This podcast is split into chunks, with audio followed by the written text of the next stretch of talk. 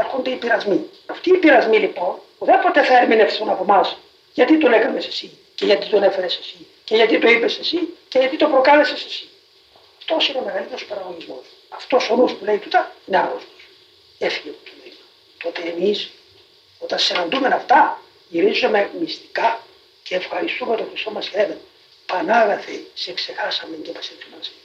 Πανάγαθε, εφύγαμε από κοντά σου και μας ακολουθείς.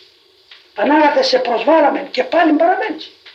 Και έτσι με έναν θερμό ενθουσιασμό αρπάζουμε την αφετηρία.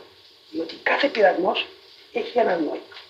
Να μας αποπροσανατολίσει από τους τρεις κεντρικούς όρους που συνίσταται η πνευματικότητα μας. Ο μένα ένας όρος είναι η προς το Θεό μας πίστης και ευλάβεια και επιταγή. Ο δεύτερος είναι προς τον πλησίο μας αγάπη και αλληλεγγύη. Και ο τρίτος στον εαυτό μας η ταπεινόφωση. Κάθε πειρασμός χτυπάει αυτούς τους τρεις. Ποιον από τους τρεις θα λυγίσει; Για να μας ελέγξει ω ολιγοπίστου και απίστους μπροστά στη δικαιοσύνη τους Θεού. Οφείλουμε εμείς να έχουμε νουν Χριστού. Η πειρασμή ακριβώς είναι το βάλσαμο της θεραπείας.